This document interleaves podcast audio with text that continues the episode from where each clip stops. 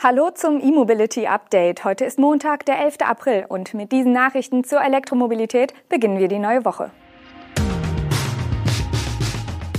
Ford baut E-Transit für Europa, große Elektroflotte für norwegische Post, Tesla eröffnet Giga Texas und Italien sowie Kanada fördern die Elektromobilität.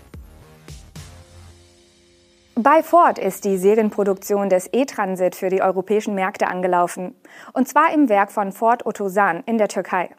Einige Exemplare des batterieelektrischen Transporters hat Ford aber offenbar bereits vor der offiziellen Eröffnungsfeier fertiggestellt, denn die Auslieferungen haben bereits begonnen.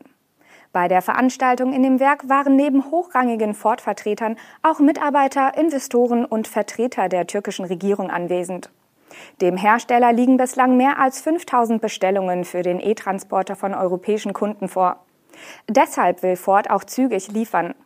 Wie der Hersteller mitteilt, wird die Fertigung bei Ford Otosan aufgrund der Auftragslage gleich zu Beginn mit voller Auslastung anlaufen. Welche Produktionszahlen pro Woche oder Monat geplant sind, gibt Ford aber nicht an. Ford hatte den E-Transit bereits im November zweitausendzwanzig vorgestellt. Der Marktstart in Europa war von Anfang an für das Frühjahr zweitausendzweiundzwanzig geplant. Hier ist Ford also trotz der Pandemie und der Halbleiterkrise im Zeitplan geblieben. Seit Mitte Januar sind auch in Deutschland Bestellungen möglich gewesen. Insgesamt gibt es fünfundzwanzig Konfigurationsmöglichkeiten mit unterschiedlichen Karosserielängen und Höhen, drei Radständen sowie der Einzel- und der Doppelkabine.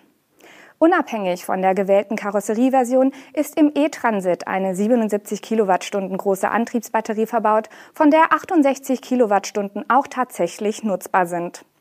Das soll für eine W L T P-Reichweite von bis zu dreihundertsiebzehn Kilometern genügen, wobei die reale Reichweite stark von der gewählten Version, der Beladung und dem Fahrprofil abhängen dürfte. Die Batterie kann mit bis zu hundertfünfzehn Kilowatt an Gleichstromstationen geladen werden. Von fünfzehn auf achtzig Prozent soll ein Ladevorgang vierunddreißig Minuten dauern. Mit dem serienmäßigen elf Kilowatt A C-Lader dauert ein voller Ladevorgang etwas mehr als acht Stunden. Den großen Bedarf an elektrischen Transportern verdeutlicht ein aktuelles Beispiel aus Norwegen. Die dortige Post ersetzt weitere hundertsiebenundsiebzig ihrer Diesellieferwagen durch Batteriefahrzeuge. Dabei handelt es sich um den Opel Combo E. Die ersten hundertzweiunddreißig Exemplare der deutschen Marke sind schon eingetroffen, weitere fünfundvierzig sollen in Kürze die Flotte der norwegischen Post ergänzen. Die bereits eingetroffenen Transporter stehen im Hafen von Drammen bereit.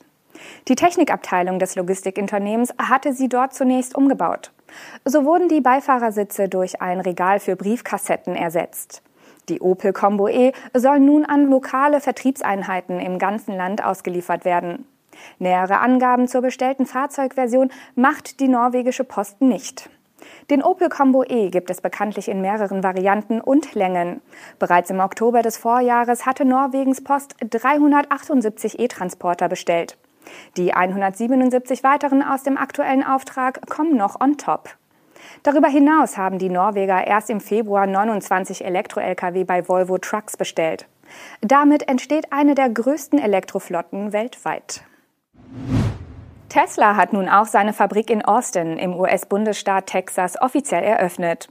Dort wird das Model Y mit den neuen vierundsechzig achtziger Zellen produziert, die ebenfalls vor Ort hergestellt werden und in das neue strukturelle Batteriepaket integriert werden.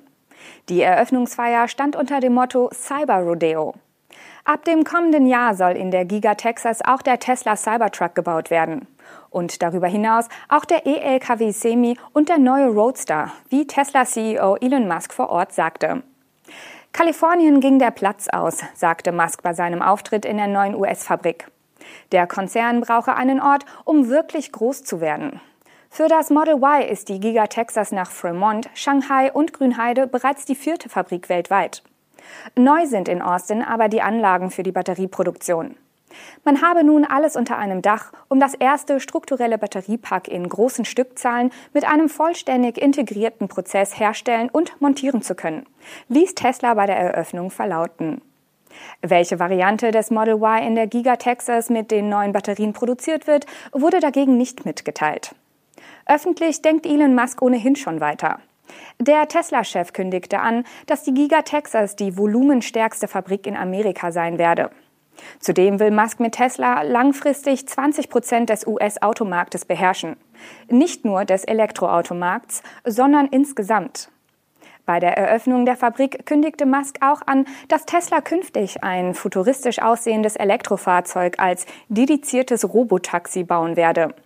Details zum Fahrzeug und zum Zeitplan hierfür nannte er aber nicht. Italien setzt die Förderung der Elektromobilität fort. Die Regierung stellt für die Jahre zweitausendzweiundzwanzig, zweitausenddreiundzwanzig und zweitausendvierundzwanzig jährlich sechshundertfünfzig Millionen Euro für Anreize zum Kauf elektrifizierter und schadstoffarmer Fahrzeuge bereit.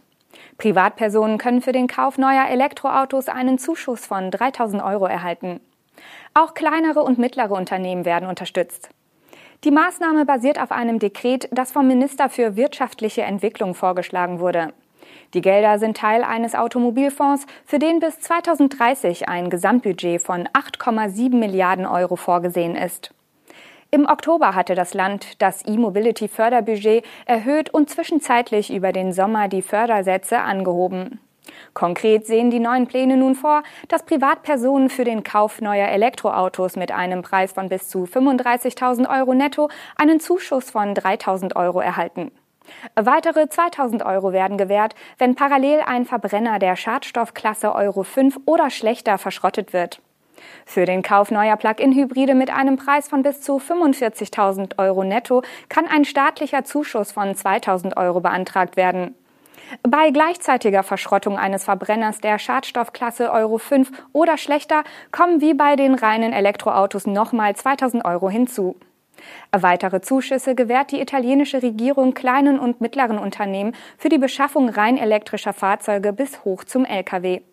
Außerdem werden elektrische und hybride Leichtfahrzeuge wie Mopeds und Motorräder gefördert.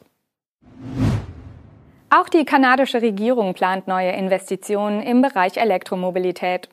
Dabei geht es nicht nur um Kaufanreize und Ladeinfrastruktur, sondern auch um die Rohstofflieferkette. Umgerechnet rund zwei Komma acht Milliarden Euro fließen in die Umsetzung von Kanadas erster Strategie für kritische Mineralien zum Einsatz unter anderem in Elektroautos. Weitere zwei Komma zwei Milliarden Euro werden bereitgestellt, um Elektrofahrzeuge erschwinglicher zu machen und ein nationales Netz von Ladestationen aufzubauen. Zudem werden die Kaufanreize für elektrische Fahrzeuge bis zweitausendfünfundzwanzig verlängert und zusätzlich wird ein neues Programm für mittelschwere und schwere Elektronutzfahrzeuge aufgelegt. Zusätzlich sollen umgerechnet zweihundertsechsundachtzig Millionen Euro für Ladestationen ausgegeben werden. Das kanadische Ladenetz soll dadurch um fünfzigtausend Ladestationen wachsen. Kanada hat bekanntlich einen Verbrenner aus für Pkw und leichte Nutzfahrzeuge im Jahr zweitausendfünfunddreißig beschlossen. Das war unser E-Mobility-Update am Montag. Wir wünschen Ihnen einen guten Start in diese Osterwoche und sehen uns morgen wieder. Tschüss!